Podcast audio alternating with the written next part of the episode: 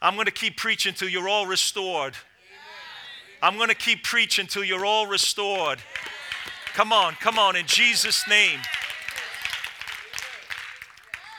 Restoration is a promise from God's word that speaks of hope and great expectation for all of us. For in life, we have all experienced loss. Sometimes things were taken from us. Sometimes it is because of other people's choices. A friend betrays us. A family member turns their back on us. Other times, because of our own foolish choices, we get involved with the wrong crowd. We develop bad habits that can turn into addictions, broken dreams because of our failures, our mistakes, and our sins.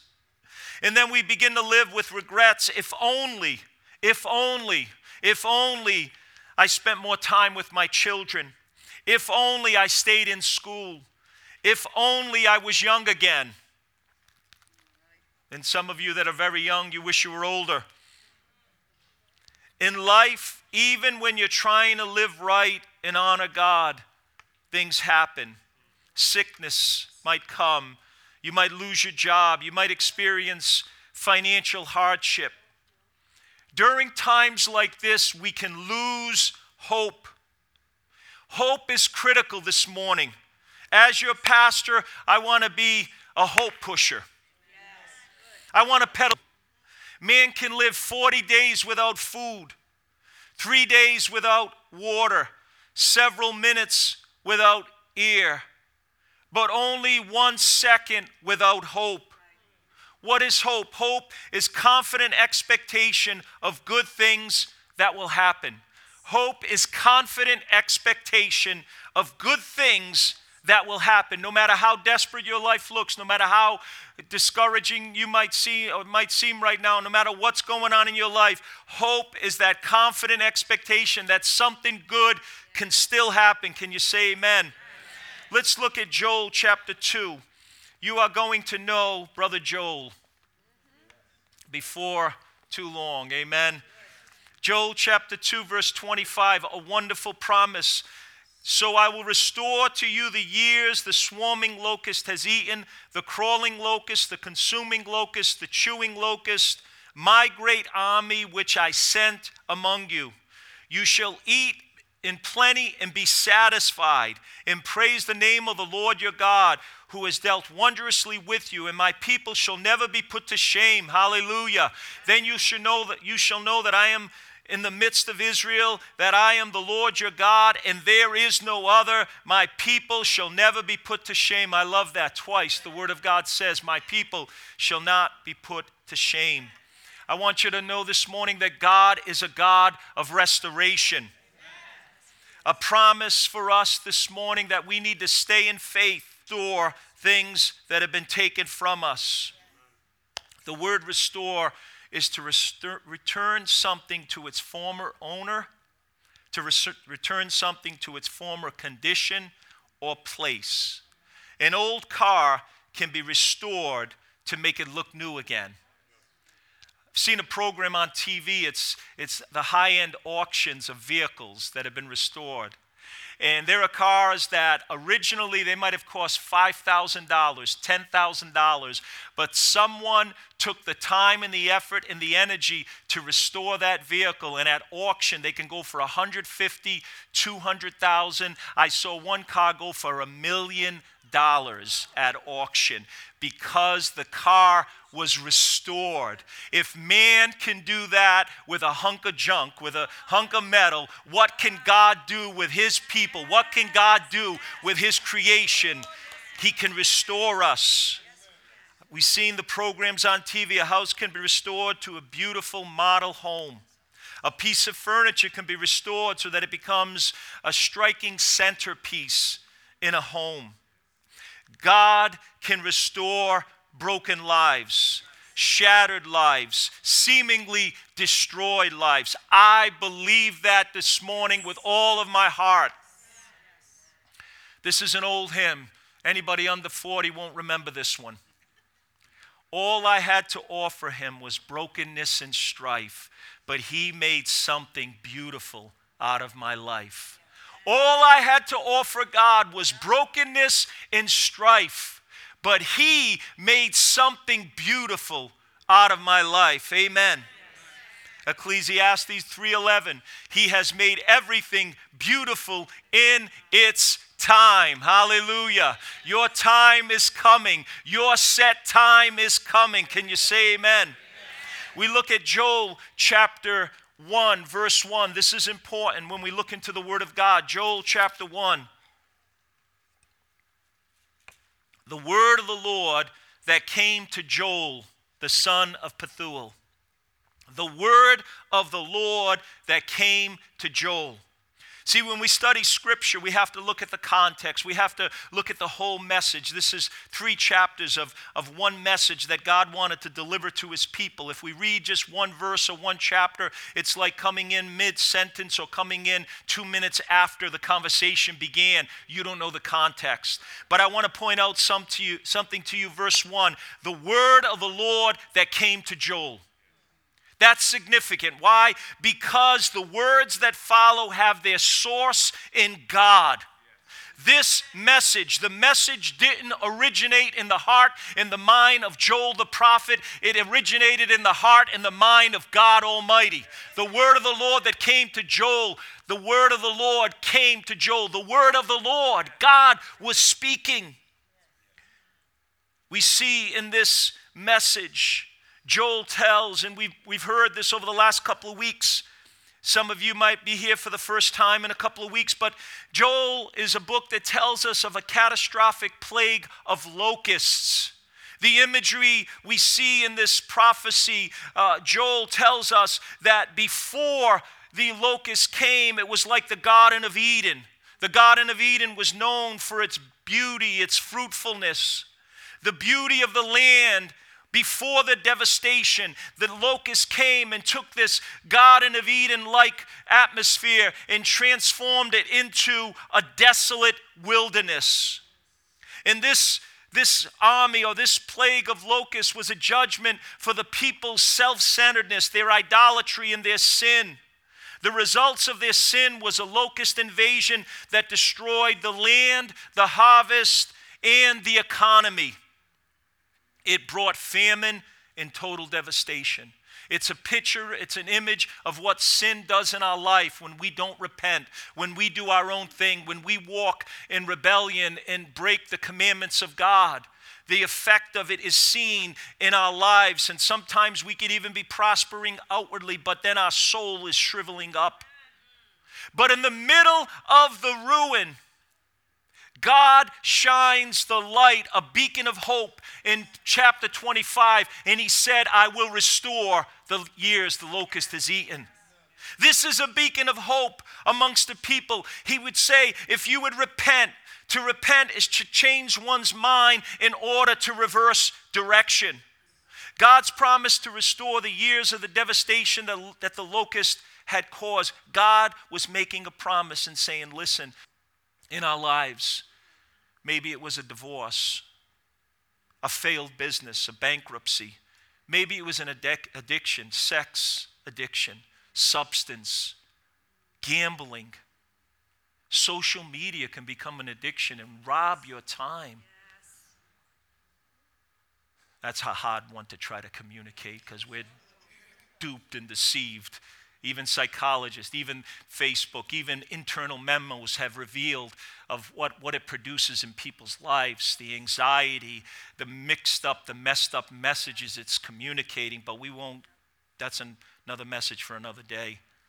Addictions, food. How many of you know food can become an addiction?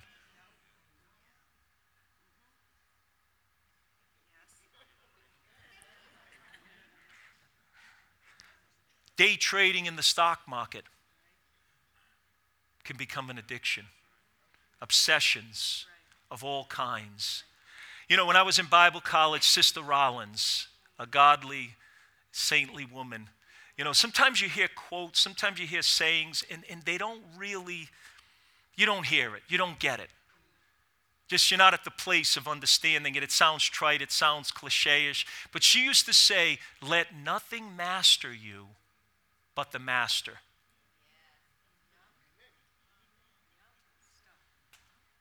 Write that down, because that'll mean something to you five years from now. Right. Write it down. Right. Yep. Let nothing master you but the master. But like locusts, because of the poor choices, they've eaten up time, money, relationships, dreams, purposes. But thank God. Thank God you can recover. Thank God you can live life fully. You can make up for lost time, lost money, memorable moments. How can I have the audacity to say something like that? Because God said it. Because God said in the middle of judgment, in the middle of the consequences that people were suffering because of poor choices, God said, I will restore to you the years the locusts have eaten. I will restore to you the years the locusts have eaten. What does that mean? Can we make up? Can we, can we buy back time? Can we get back lost months and years? No. But God is saying, you know what I can do? I can give you such a harvest. It will be a bumper crop. It'll make up for the five years, the ten years. Only God can do that. God can give you a harvest of relationships, of finances, of ministry, of friendships. Uh, he can make a way where there is no way. Why? Because He's a God of restoration. He's a God of restoration. God is saying to you, I will restore. In this book of Joel, Joel so eloquently, with, with, with such picturesque words, he describes the devastation. And then in this verse of Joel chapter two, verse uh, uh, chapter two, verse twenty-five, there's an important shift in the narrative. There's a change in the tone of, of the book. There's a great and epic promise. God's saying, I'm going to restore. I'm going to turn it around. It's coming back. I said it's coming back. There will be restoration. God is saying it is not over. Come on, it is not the end. I still have something greater for you. I don't know. If you don't want it, I'm going to take your portion. I'm going to believe for myself. Don't look at me like that. I have things I'm believing for, and I want you to believe it. Turn to the person next to you. Say, do you believe it?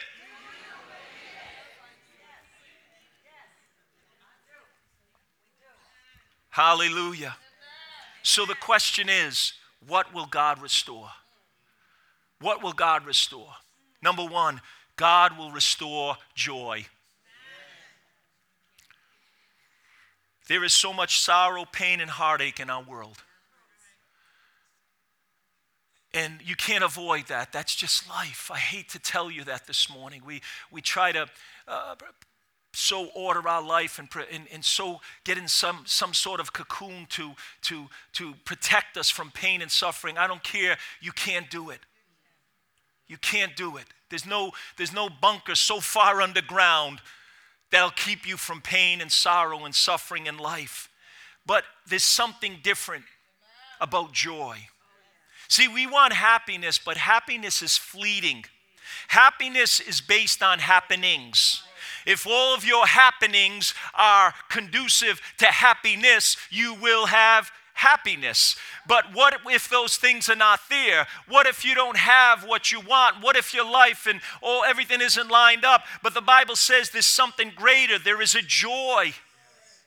There is a joy, a joy that will be with you in pain, in suffering, in setback, in heartache. There's a joy. What is joy? It is a deep, it's a deep, abiding sense of inner contentment and satisfaction.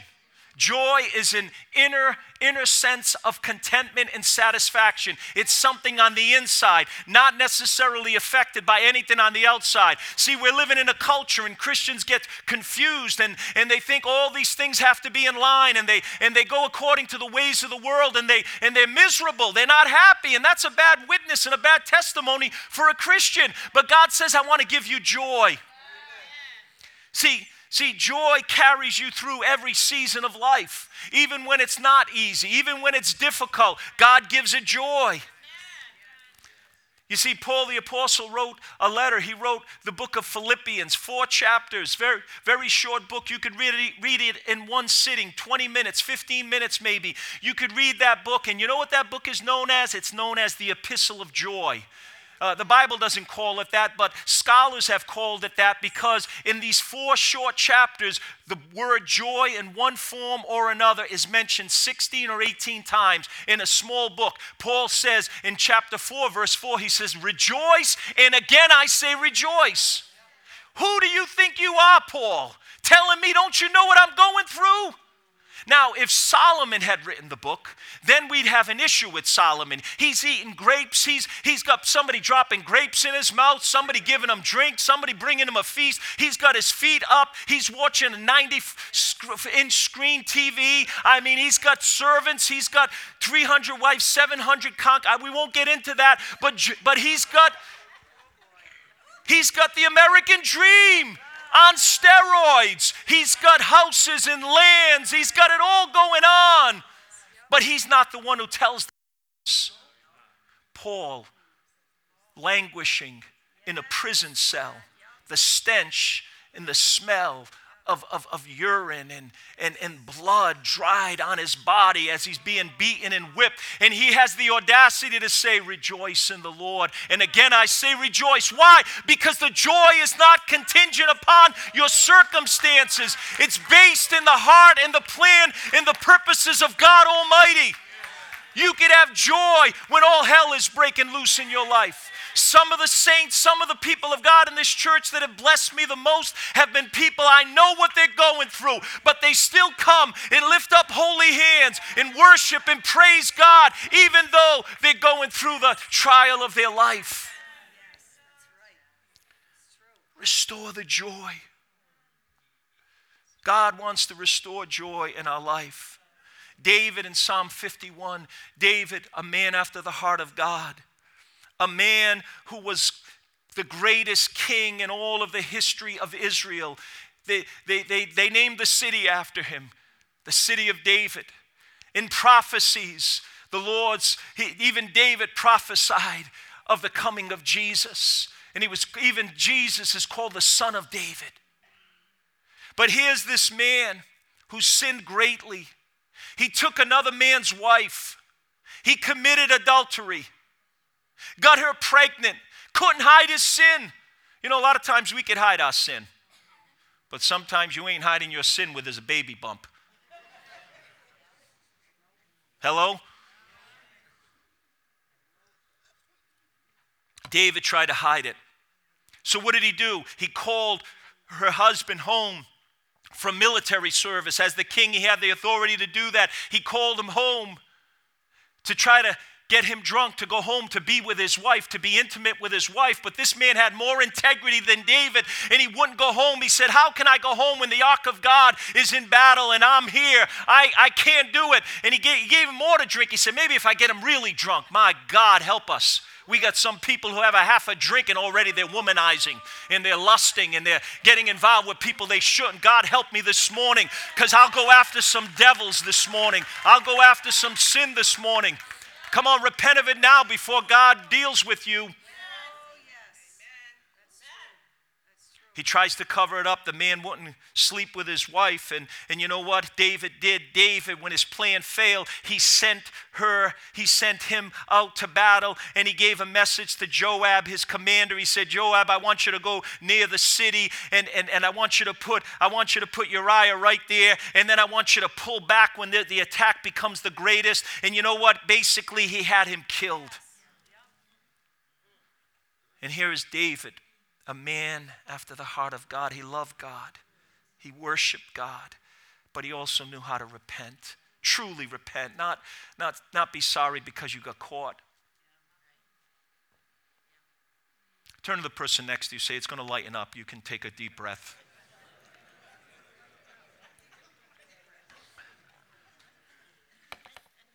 David mentions in Psalm fifty-one, he says, God, restore the joy of thy salvation. He had blown it. He had sinned so greatly. But he said, Lord, restore to me the joy of your salvation. He was saying, I lost it. I forfeited it. But God, please, I need your joy back. I can't live without it. He wasn't calling for any, just any kind of joy, but a joy that was connected and rooted in God's saving acts. You see, God wants to restore to you the joy that you have lost through your failures and your sins. And let's be honest, all of us have failed and sinned. But God wants to re- restore what, what, what you forfeited, what you failed, the devil, the, the lies that, that the devil are telling you that you can never, you can never have that satisfaction in God again. But we know from David's life that God restored his joy. And God will restore your joy.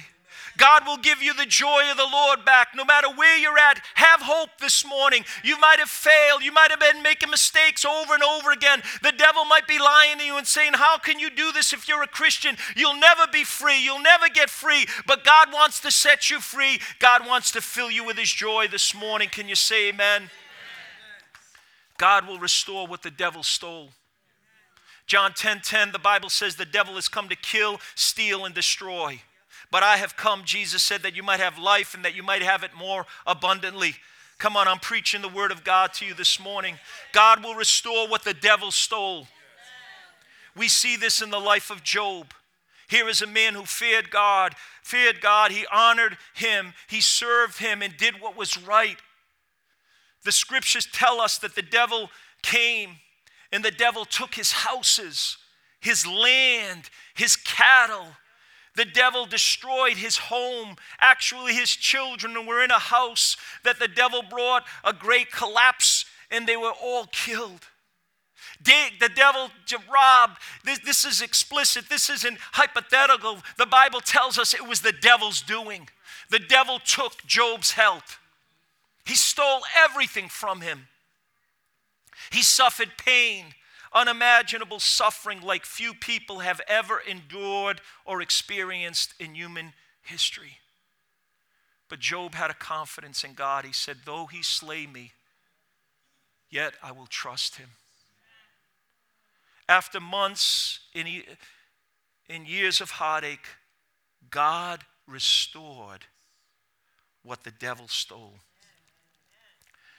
Job Job chapter forty-two, verse ten, and the Lord restored Job's losses when he prayed for his friends.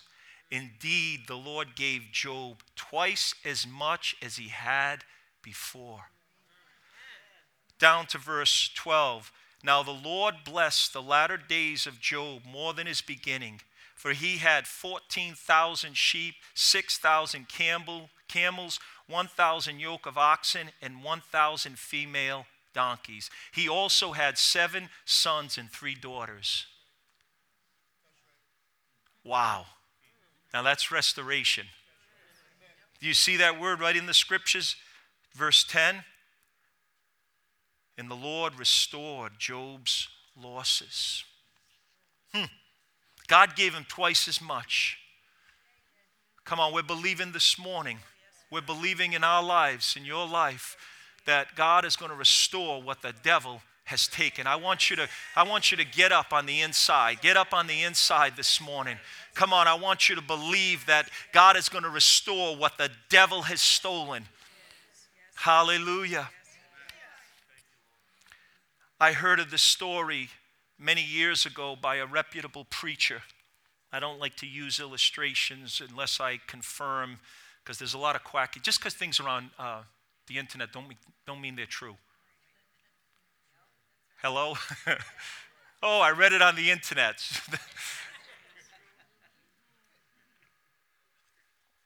But I heard this, and then I then I read it on the internet.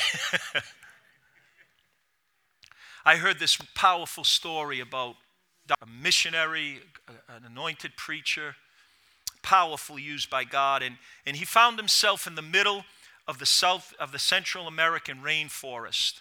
As he went about his ministry in that region, region, he came across a witch doctor.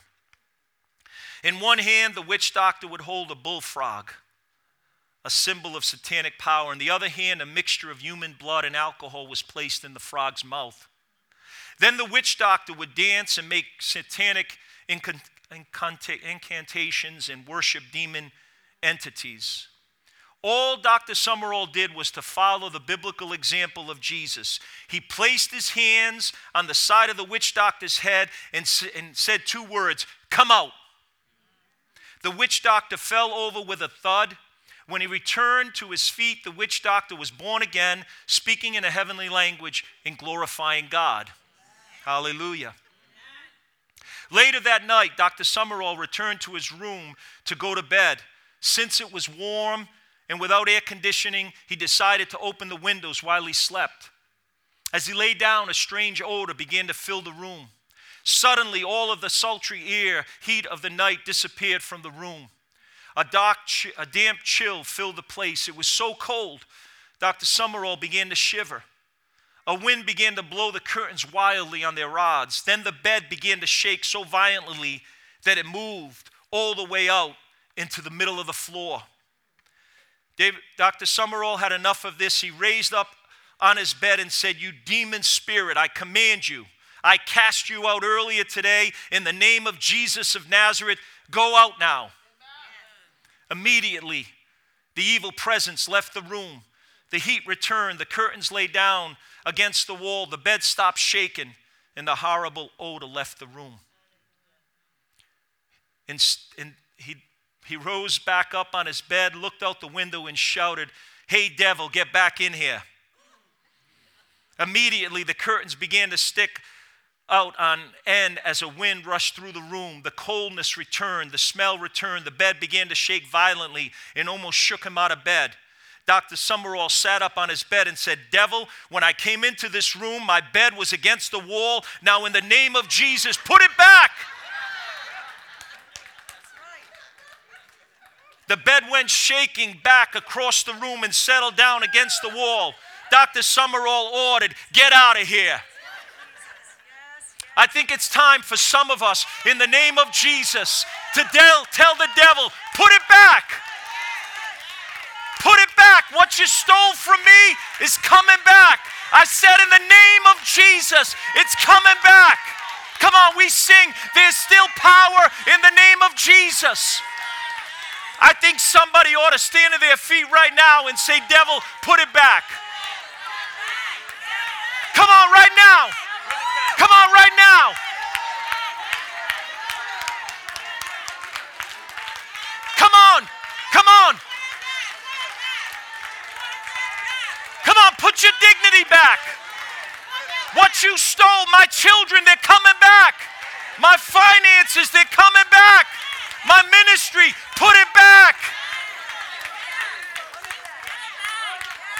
In the name of Jesus. Come on, stand to your feet with the authority of God. Say, "Devil, put it back." Hallelujah. Hallelujah. Come on, command that evil spirit. Come on, I'm getting twice as much. Come on, twice as much. God's going to restore what the devil has taken. The years the locusts have eaten, it's coming back right now. Come on, I want you to declare it. Come on, with the authority. You got to open your mouth. The devil can't hear your whisper. The devil was never cast out by a whisper or in your mind. The devil was had to be rebuked. Come out in Jesus' name. Be gone in Jesus' name.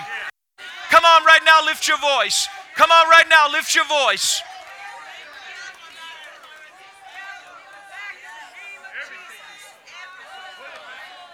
Come on, take authority. Put it back. Put it back. You foul spirit, in the name of Jesus. Put it back.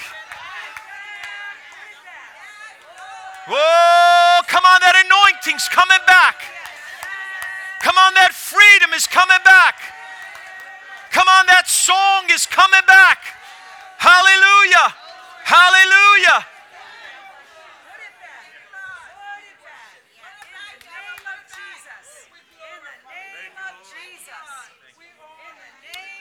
Hallelujah. Come on, somebody needs to get mad at the devil this morning. Come on, somebody needs to get mad at the devil this morning. Hallelujah.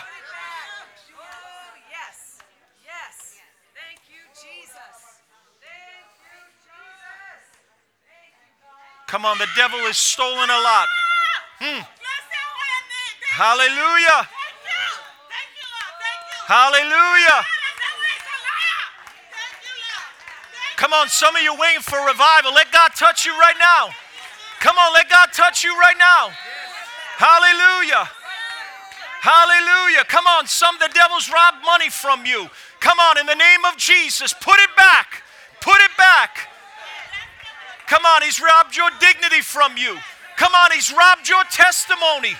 He said he'll ne- he's lied to you. You'll never be what, what God wanted you to be. Come on, the devil is a liar. Come on, I'm getting my testimony back. I'm getting my joy back. Come on, I'm getting my anointing back. Come on, I'm getting what God promised. I'm getting it back.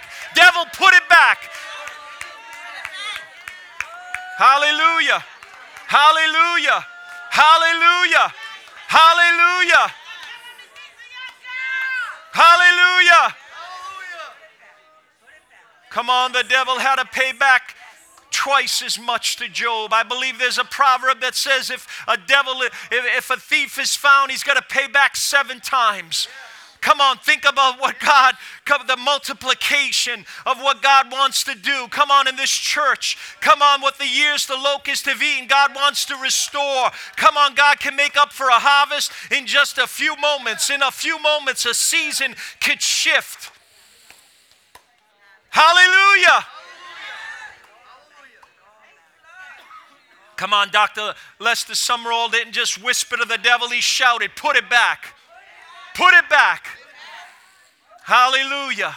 Hallelujah. I'm sick and tired of what the devil's trying to do to the people of God. Hallelujah. Come on, let something rise up within you. Enough is enough. Hallelujah. Hallelujah. Hallelujah. Hallelujah. Oh, hallelujah. Oh, hallelujah. Hallelujah. Come on, come on. I'm calling things for myself. Come on, don't be jealous when I get blessed. Don't look at me and say, why him? Because I'm telling the devil, put it back. Put it back. Oh, hallelujah, hallelujah, hallelujah. Oh, hallelujah. Come on, I'm breaking something. Come on, we're breaking something in the spiritual atmosphere. Hallelujah, hallelujah.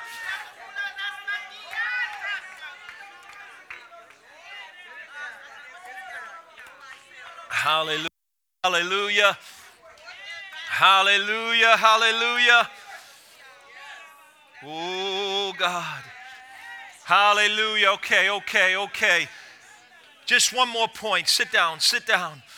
Come on, God wants to restore. I don't know about you, but I'm trying to get, I'm trying to get in my mind, and I want to get it in your mind, a mentality of restoration, a mentality of restoration. Come on, man is not in control of your destiny. I don't care who they are. Nobody's in control of your destiny. God is.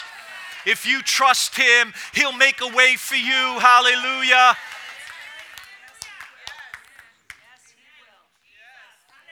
You know, some of the things in our mind that, you know, we got to tell the devil to, to get out or to put it back. We, I don't know about you, but I see people so troubled in their minds, so caught up in their own thoughts.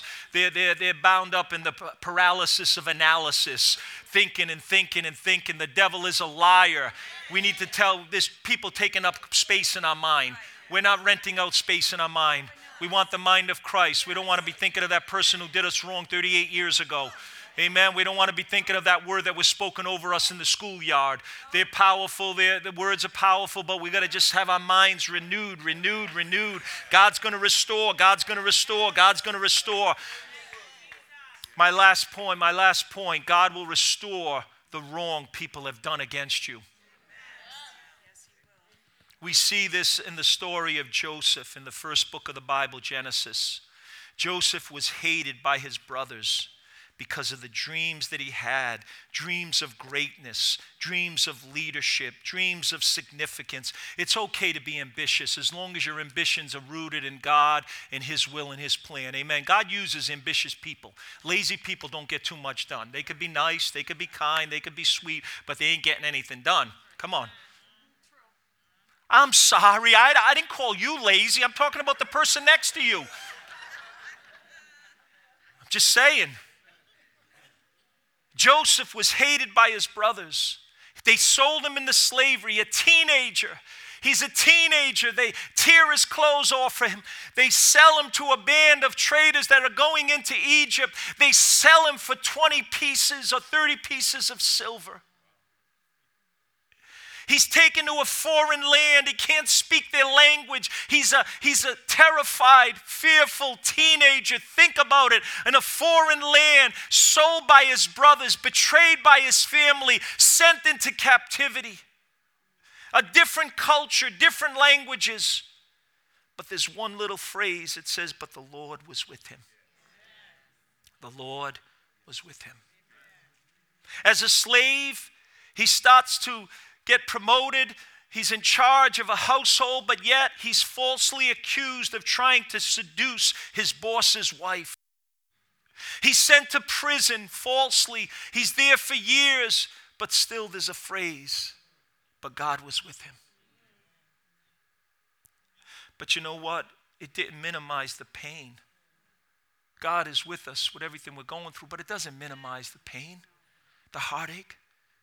But God's presence was with him, fortifying him and guiding him.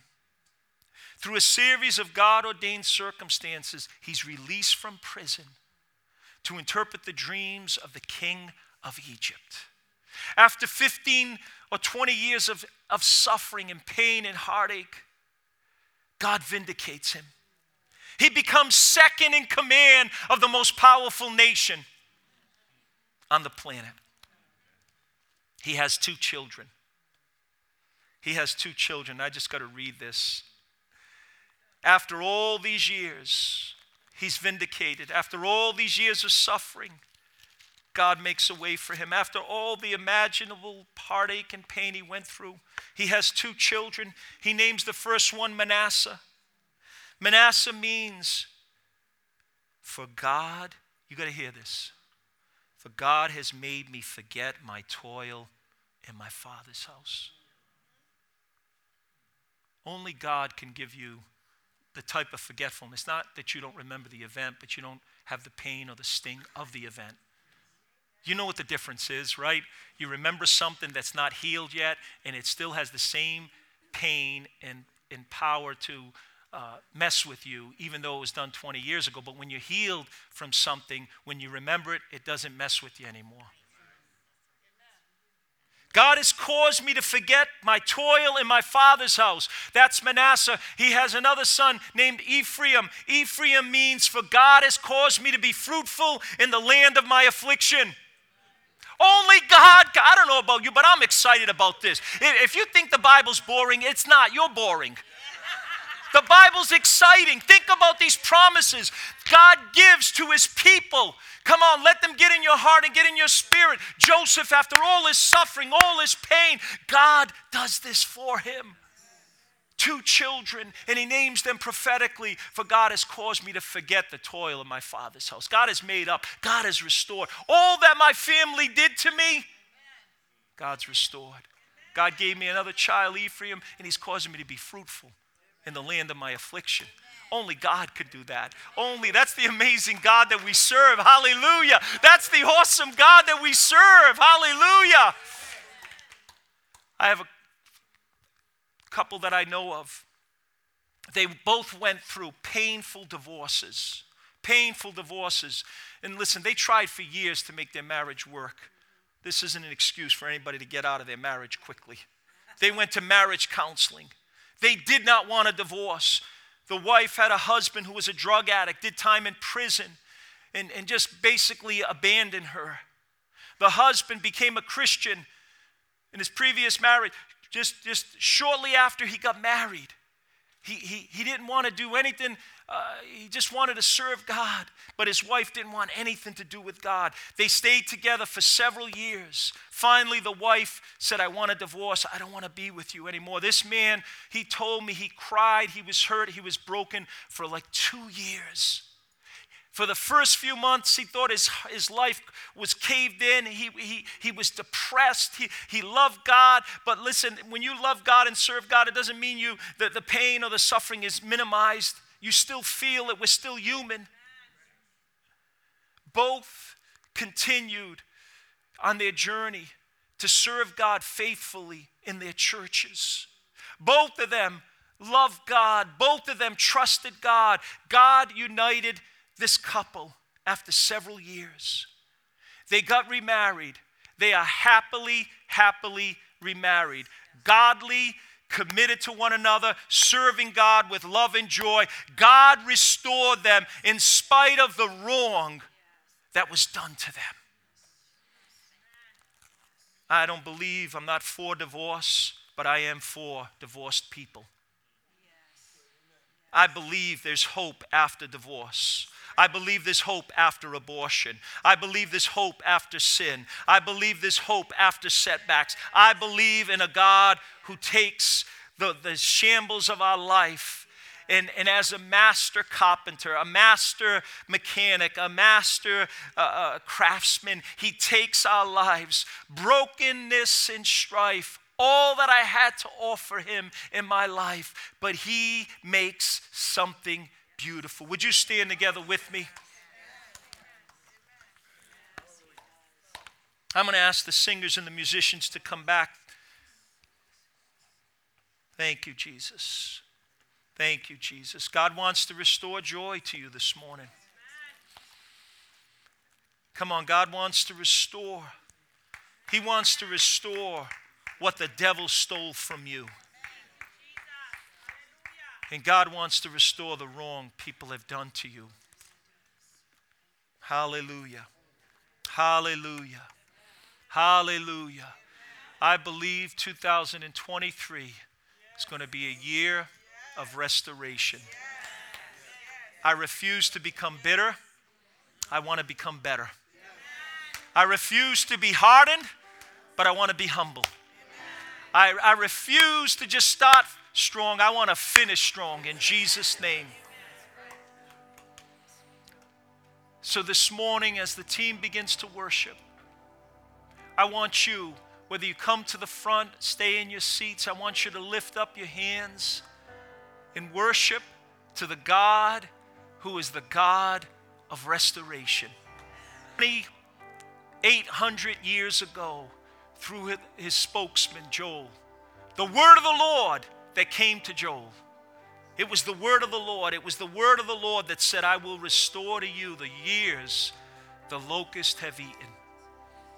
Hallelujah. Come on, let's sing, let's worship, let's receive from the Lord this morning. I'm calling on the God of Jacob. Yes, amen, amen. Whose love endures through generations. I know